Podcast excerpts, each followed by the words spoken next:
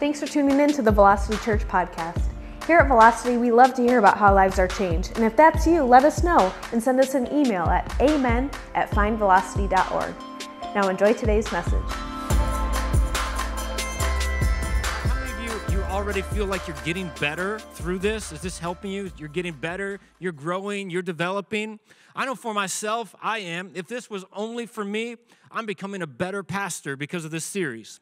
Feel like God is showing me the places where I need to change, the areas that I can improve, areas where I need to grow and develop. And He's not just showing me those areas, He's helping me to make the change. That's what's so good about our God is he doesn't just point out to us where we need to change, but he gives us the power to change. And as we're continuing in this series today of growing and developing, the test we're looking at is the wilderness test. And when I said that at our West Campus, everybody groaned because I think like there's there's some of us that are going through that right now, or maybe um, you're hesitant to, for me to talk about it because it seems like you can identify yourself in each one of these tests that we're looking at. But in order to understand the wilderness test, what you got to understand first is that in Scripture, God's blessing and God's presence is often illustrated or depicted with water. If you look in Scripture, you see talks about God's presence or God's blessing like a river, like an oasis, like a stream, like a flow, like a drip. You thought that was a new word? It's been in the Bible, dripping. You just need to tell somebody God's dripping, all right? Your pastor's dripping, tell somebody you're dripping. If you don't know what that means, just find somebody who's laughing, all right? I'm telling better jokes than you are laughing at, let me tell you right now. But as we get into this, uh, it's helpful to understand that. On the flip side, when scripture talks about uh, being distant from God, being alienated from God, times of distress, times of doubt, uh, on the flip side, it describes that with language like a desert, like dryness, drought, or a wilderness. So, if that would identify with where you're at, you're going to get something out of this today. Now, when we're talking about a wilderness, what we're talking about is a drought or dry season in our lives where things just don't feel as vibrant as they used to. And I want to help you not to feel guilt, not to feel shame, like there's something wrong if this is what you're experiencing. Because, like we're learning with every week in this series, this is only a test. Doesn't mean there's something wrong with you. Doesn't mean that you've missed God. Doesn't mean that you made a mistake. This is only a test. And what we witness with every wilderness experience, whether we see it personally or we're looking at it in Scripture, is that this test comes to see if we're going to depend on God and make the necessary changes to move on to the greater thing that God has for us. Now, there's lots of scripture that I could show you that would illustrate this, but to set us up for today and for our time together, I want to look at primarily two passages of scripture. And the first one we're going to look at is in Deuteronomy, the second one is in Isaiah. Now, in Deuteronomy chapter 8, Moses is speaking to the nation of Israel, and he's reminding them about the wilderness that they've gone through. We're going to pick up, pick up in verse 15, and this is what he says to them. Talking about God, he says, He led you through the vast and dreadful wilderness, that thirsty and waterless land with its venomous snakes and scorpions. He brought you water out of hard rock, not the Hard Rock Cafe, a literal rock. He brought water. He gave you manna to eat in the wilderness, something your ancestors had never known, to humble and test you, so that in the end it might go well with you. So, why does God bring us through a wilderness? So that in the end, so that for the next thing He has, it'll go well with you. It, it's a test. He's got something greater, he's got something better. But in order to get there, you have to go through here. So Moses is reminding and they're remembering, but in Isaiah, it's a little bit different. Isaiah is a prophetic book, Isaiah was a prophet. He would speak to the people of Israel about future events where he's speaking. Uh, this is long past the Exodus. These people, the Israelites, they're now in something called the exile, they're in Babylon. And where we're going to look is in chapter 43, verse 19. This is what he says. Speaking on behalf of God, he says, See, I am doing a new thing. Now it springs up. Do you not perceive it? I am making a way in the wilderness and streams in the wasteland. I want to use these verses today to talk about how God makes a way when you're in the wilderness. I want to show you how you can pass this test. And to do it, I'm going to title this message for those of you who are taking notes. If you want to write this down, this message is called Dry Run. Dry Run. You know what a dry run is, right? It's a test, it's like a rehearsal before the main event. In fact, a dry run is actually a test for the purpose of mitigating the effects in the event of a failure. You know, if you make a mistake during the dry run, it's not as costly as when you make a mistake for the main event. See, the wilderness is actually a blessing. And that's what we're going to see as we go through this series today. So I want to pray. It's always my custom to pray before we get into God's word. I believe that you need God's help. I know to get up here, I need God's help. So would you bow your head with me and let's pray? God, we thank you so much for today. God, I thank you that in the midst of where there's opportunities to stay home, you got a bunch of people that came because we want to grow, we want to get better, we want to learn, we want to pass the test. So, God, I ask that you would use me today. Lord, speak through me, help me communicate clearly. God, give us ears to hear, eyes to see, a mind to receive, a heart to understand all the things you want to say to us today.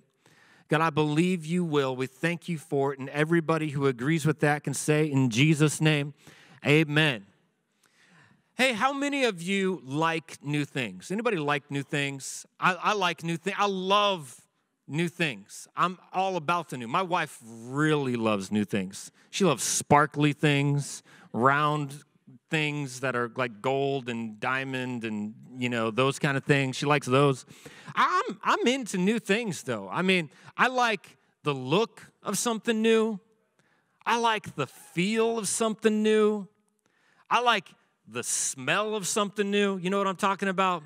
Something smells new, like you're just unwrapping the packaging and it's like just smells new. I I love I even like the taste of new.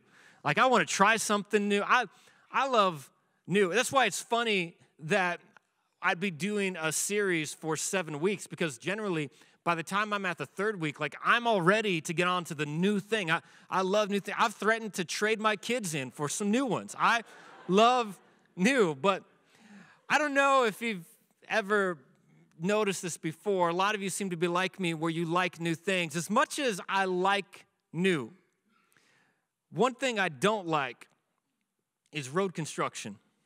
Does anybody here like road construction? I think that I brought that up because in this verse in Isaiah, he says, I'm about to do a new thing. I'm about to make a way in the wilderness. One translation says, I'm going to make a new road in the wilderness.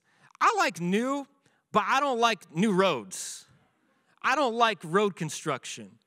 It's a painful process. And I think so many times we're so destination driven in our mind of where we want to be and where we want to get to that we forget the process that it takes to get there. And sometimes the process is very painful. I know what I'm talking about because in my neighborhood this summer, they were redoing all the roads. Talk about a wilderness. It was like a post apocalyptic civilization. There was heavy equipment everywhere, cars parked on yards, big chasms in the middle of it. Was crazy. Hated it. it was, you know, I thought, you know, I was living in the end times. And uh, the problem is, if we want to get to the greater, we want to get to what God has for us, it requires going through a wilderness, and the wilderness is the process that God uses. The truth is, to move from where you are to where God wants you to be, that process is often marked by wilderness. Should rename our growth track wilderness training, except nobody would want to go to that. But that's the truth. And I, I say that because if you're in a wilderness today, this is going to help you. If you've been in a wilderness, this is going to help you understand why you were there for so long. And can I tell you, if you haven't yet been in a wilderness, you had better take notes today because you will be. You will be. There is no one who has ever done anything great for the kingdom of God that hasn't gone through a wilderness. Anybody that God uses goes through a wilderness season. I just made a list of some of the ones that I was thinking about. Of course, we're talking about the Israelites today. That's a really famous one. They wandered in the wilderness for 40 years, but there's others. There's Jacob, he was in the wilderness. There's Joseph, he was cast out by his brothers in the wilderness. Moses, he tended sheep for his father in law in the wilderness. Elijah had to live and hide out in the wilderness. David was hunted by King Saul in the wilderness. Job, the entire book is about his wilderness experience. John the Baptist was a guy known for living in the wilderness. He was kind of crazy. Paul, before he wrote two thirds of the New Testament, did all his missionary journeys. He spent three years in the wilderness. Even Jesus, before he launched into his ministry, he had a wilderness experience. You know, Jesus' wilderness experience is kind of interesting. If you know much about it, you can, it's in the Gospels, but uh, one of them you can look up is in Matthew chapter 4. Verse 1, it says that Jesus was led by the Spirit into the wilderness. That's crazy. You mean the Holy Spirit, our guide, our comforter, our counselor, the one that God gave us to help us in times of trouble, he led Jesus into a wilderness. What's even crazier is it says he led him there to be tested. And it makes even less sense if you know what happened right before it. Because if you know what happened right before it, that's when Jesus was baptized by John the Baptist, commissioned, set apart for his ministry. It wasn't like just any old baptism, though. What happened was the clouds parted, the Holy Spirit descended upon him like a dove. I don't know what it looks like, but apparently it was visible to people. God spoke from heaven audibly. Everybody who was there heard it. And this is what he said This is my beloved Son. In him I'm well pleased. Can I tell you, if God did that for me, I would tell you I don't need any other credibility. I don't need to prove myself to anybody. I had God audibly speak so everybody else could hear it. He anointed me and appointed me. I'm good. But Jesus' clothes aren't even wet, aren't, aren't even dry. He's still wet from the baptism, and the Holy Spirit takes him into the wilderness. Why? To test him to prove him? Let me tell you, if Jesus had to go through the wilderness, you, my friend, if you want to be used by God, you are going to have to go through the wilderness. But here's the good news. You might want to write this down that if He led you into it, He will lead you out of it. He's not just going to lead you into it to keep you there. If He led you into it, He'll lead you out of it. Unfortunately, a lot of people stay stuck there and don't make it through the process. And I got to explain why. Because when I'm talking about wilderness, what I'm talking about is a dry season inside yourself. I have to clarify that because if I don't, you might think that when I'm talking about wilderness, I'm talking about you're on the verge of bankruptcy. You might think when I'm talking about wilderness that your marriage is hanging by a thread. You, you might think when I'm talking about wilderness that it's some kind of outside external circumstances. Now, it can be, but if the wilderness shows us anything, it shows us that sometimes our situation can be doing a whole lot better than our soul. That, that's why people stay stuck in the wilderness because it's not what's going on around them, it's not what's going on on the outside, it's what's going on in the inside. And it's, you can almost stay comfortable because things on the outside, they may not be great, but you can tolerate them. They're not that bad. But on the inside, you can look like you're winning on the outside and you are weeping on the inside. That's what I'm talking about when I'm talking about wilderness. Now, the wilderness that the Israelites went through, when we think about that, probably what we think about is how long they were there 40 years wandering around, 40 years not making any progress. But what you might not know is that it was only supposed to be an 11 day journey. 11 days from Egypt to Canaan. 11 days. God brought them out of Egypt, brought them through the world, the, the Red Sea, baptism, brought them to Canaan. And Moses, he has this idea, it's strategic he says, hey, let's confirm God's promise. Let's, let's send some people in there, make sure it's what he said. Let's get a strategic, you know, position, figure out the best way to do this. He sends in 12 spies, and they come back and they bring a bad report. Doubt, disobedience derails their destiny. That's what the enemy always tries to do, by the way, while you're in the wilderness. Gets you to doubt God's promise, disobey God's command, and derail the destiny that He has for you. And so they come right up to the edge and they don't go in. Why? All because of how they responded to God's promise. And here's the truth that you need to know when you're in the wilderness is that how well you respond will determine how long you remain. How well you respond. Are you going to trust God? Or are you going to doubt? Are going to be obedient? You're going to do your own thing. How well you respond will determine how long you remain. It's the exact same thing we see with Jesus' wilderness experience. The enemy was trying to get him to doubt if you are the Son of God. Try to get him to disobey. Hey, turn this, turn this bread into stone. Turn the stone into bread. Turn, make this happen. Take matters into your own hands. It's always the same thing. So you get to decide whether your time in the wilderness is going to be temporary or whether it's going to be terminal. Everybody has to go through it, but you decide whether you're going to stay there. And Isaiah gives us a key to moving forward.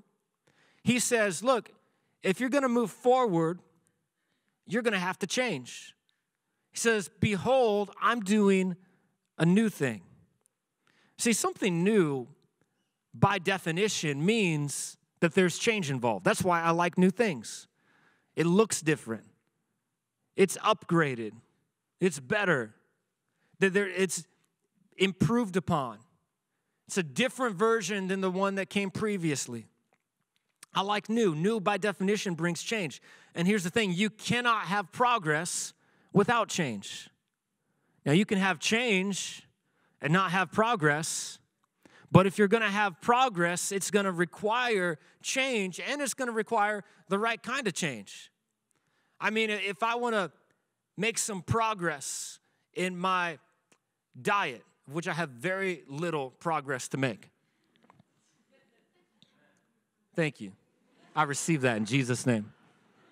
If I want to make some progress, I need to make a change. but it's got to be the right change. If I say, okay, I'm not going to eat Krispy Kremes anymore, I'm going to change from Krispy Kremes to Dunkin', that's change, but that's not the right kind of change for a lot of reasons. Everybody knows Krispy Kreme is better anyway. So you got to have the right kind of change. And in the Exodus story, the Israelites, they wanted to change everything except for what they needed to change. They wanted to change everything but their attitude. They tried to change their leader. They wanted blamed it on one another. They blamed it on God. They blamed it on their situation. They blamed it on their ability. They blamed it on everything except the thing that they needed to change. And what they needed to change was their mindset. Their mindset was the problem. They were actually at the border of their blessing and they couldn't even see it because of their mindset. And we can be so destination driven in our mind that we can actually arrive at where we want to be and never even know that we made it. Complaining about your job that two years ago you were praying that God would just give you an interview there. Complaining about all the stuff that's on your plate and a year ago, you would have thanked God for the opportunity to do half of it. Complaining about your kids, and they're the very answer to a prayer that you prayed. You can, you can actually arrive and not realize that you've arrived because of your mindset. So let me say really clearly to you right now that if you are in a wilderness, what you need to change is not your job. What you need to change is not your spouse. What you need to change is not your church. It's not your leader. It's not your team. No, what you need to change begins with you and it begins with your mindset.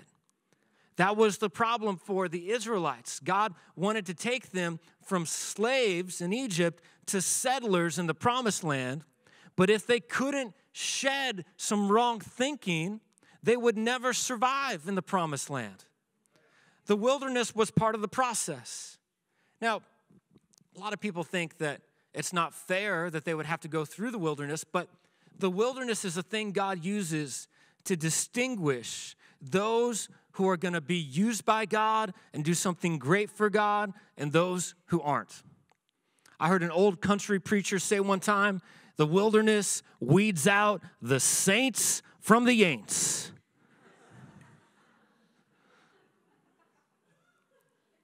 It's the distinguishing factor is how you respond in the wilderness.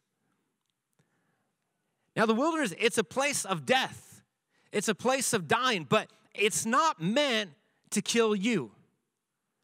It's meant to kill off all the things that cause you to stumble in your walk with God. Because before you can go forward with God, there's some things you have to let go of. There's some things that He wants to strip away from your life that aren't helping you. And the greatest battle between where you are now and where God wants you to be is the battle between the old and the new.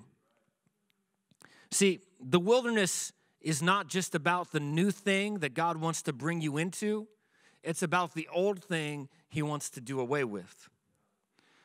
So let's take a look at Isaiah. We'll back up just a little bit. Verse 15. It says, I am the Lord, your Holy One, Israel's creator, your king. This is what the Lord says. He who made a way through the sea and a path through the mighty waters, who drew out the chariots and horses, the army and reinforcements together, and they lay there, never to rise again, extinguished, snuffed out like a wick Forget the former things, do not dwell on the past. I'm going to ask you to hold off just a minute because I got like 30 more minutes. Did you come to have church today or did you come to just chill out? So you can hang up here if you want to, but it's going to be like at least a little bit. All right. Now, here in this, he says, See, before I can do a new thing, there's some old things you got to let go of. And that makes sense because lots of times when we think about this, like we, we get that if we live in our regrets, if we live in our past where we're reliving all of our dumb decisions or our you know poor behaviors all of our past mistakes if we live in that well, we're gonna be paralyzed by our past. So it makes sense that there's some things we gotta cast aside. There's some things we gotta move on from and the good thing about the cross of christ is that it gives me the freedom to move on from my past mistakes. I'm thankful for that. I'm grateful for that. That's good news. In fact, I've preached a whole series on moving forward, called it Forever Forward, one of the guiding principles of our church. Paul says, forgetting those things that are behind and pressing on toward what is ahead. Forever forward. I can preach that. That's a good message. But that's actually not what this is talking about. Did you notice that? Let, us just look at this again. He says, This is what the Lord says. He made a way through the sea, a path through the mighty waters, drew out the chariots and horses, the army and reinforcements together, and they lay there, never to rise again, extinguished, snuffed out like a wick. Forget those things. What? Why are you reminding me about that only to tell me to forget it. See, Isaiah isn't talking about their past mistakes, he's talking about their miracles. They're miracles. See, sometimes we think the barrier between where we are and where we want to be is what we're experiencing currently. But Isaiah says, Your greatest barrier isn't what the devil did to you. Your greatest barrier isn't some mistake you made in the past. Your greatest barrier is what God did for you that you expect Him to do again. I hope you get this. This is going to help you so much. If you're in a wilderness right now, if you see this, it is going to help you. See, there's times where you need to move on from the mistake, but there's times where you need to move on from the miracle. God doesn't want you to rely on the memory of a miracle. That's why in Deuteronomy, he says, Hey, when I rained down manna from heaven, when I brought water out from the rock, when I did all these things, there was a cloud by day and there was a pillar of fire by night. When I did all of this stuff, that was brand new to your ancestors. They never even knew that and I'm going to do a new thing in your life. See, if the wilderness shows you anything, it's that God can provide for you and wants to provide for you in new ways. He has all sorts of ways to get his miracle in your life, all sorts of ways to bring his provision into your life, all sorts of ways to make things happen. So stop telling God how he can and can't bless you. Stop telling God how he can and can't feed you. Stop telling God what He can and can't use. What if God wants to bless you in a completely different style, in a completely different way? Well, what if God wants to do something so different in your life? There's a new thing He wants to do, but you won't receive it because you're expecting it to look like the old thing that He did. See, the greatest barrier to God's blessing, the new thing, isn't what's before us, it's what's behind us. We're expecting God to just keep it on repeat. God, just part the Red Sea again. Well, there's no Red Sea in the wilderness. That was the old thing. God wants to do a new thing. You look at the ministry of Jesus, he would heal all sorts of people, work all sorts of miracles. But you know, he never healed people the same way twice. He would always do it differently. Why is that? Because he didn't want people dependent on the how, he wanted people dependent on him. He didn't want people reliant on the system, he wanted them to rely on the source. So God will make a way in your life, but he's not going to do it the way he did it before. So we ask this question. He says, See, I'm doing a new thing. now it springs up. Do you not perceive it? What would keep me from perceiving the thing that God wants to do? Probably if I'm expecting it to look like the old thing He did, like what He's already done. If I'm expecting God to speak to me in the same way. God, I used to be able just to open up my Bible and you would give me goosebumps. He's not going to do that for you anymore. He wants you to grow up, He wants you to mature, He wants you to learn to depend on Him. He wants you, He doesn't want to have to make it obvious for you. He wants you to be sensitive to a whisper. He, he wants to lead you in a new way. But if you keep looking for Him to do it like how He used to do it, you'll stay stuck in the wilderness, going around and around and around. Plenty busy, but no progress. Lots of activity, but not accomplishing anything. So if you're wondering, God, when is it going to happen? How is it going to happen? Where is it going to happen? God, when are you going to speak? God, I, I need you to show up. I need you to tell me something. I want to tell you this. If you will get to know Him, you don't have to know how. If you'll lean into Him during this time, forget the miracles. Get to know me. Get to know Him. Used to be loud, now it's soft. Used to be specific, now it's broad. Used to be all about you, now He's talking to you about others. He, he wants to speak to you in a new way. And when I'm in that place where I don't know how, I don't know when, I've learned that it's not my job to predict the way that God's going to make. See, I've learned that in the wilderness, even though the preparation might be uncomfortable, even though his provision is faithful, even though it's providing for me, even though the provision is unusual, one thing I've learned is that his presence is unchanging. I know the wilderness is marked by a dry place. I know it's marked by a desolate place, but his presence is still with you in the wilderness.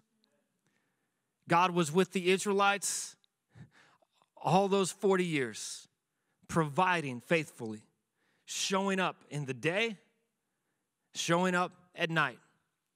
He was faithful. God loves to show up in your transitional moments. He, he loves to show up in the in between places. He loves to reveal His presence where you're just passing through. You might not even know why you're in Lawrence, Kansas. And God wants to show His presence to you in a powerful way like you haven't known before. That's what God does. He wants you to move forward, He wants you to overcome, He wants you to depend on Him, not on how you think it should be. So don't get stuck in the wilderness. Don't give up just because it looks different, just because it feels different, just because it seems different. Because if you're longing for how it used to be, you're going to miss it because you're not going back there. God is taking you into some place new. And I want to pray for every person here that has found themselves in a wilderness, maybe recently, maybe right now, maybe as I'm praying, God designed this message specifically for you because He's trying to get your attention. He's trying to I haven't left you haven't forgotten about you. I haven't even neglected you. I'm just preparing you. This is the dry run. This is the thing you got to perform well in. You got to prove yourself in this to get to the next thing. So, with every head bowed and every eye closed, I want to say a prayer.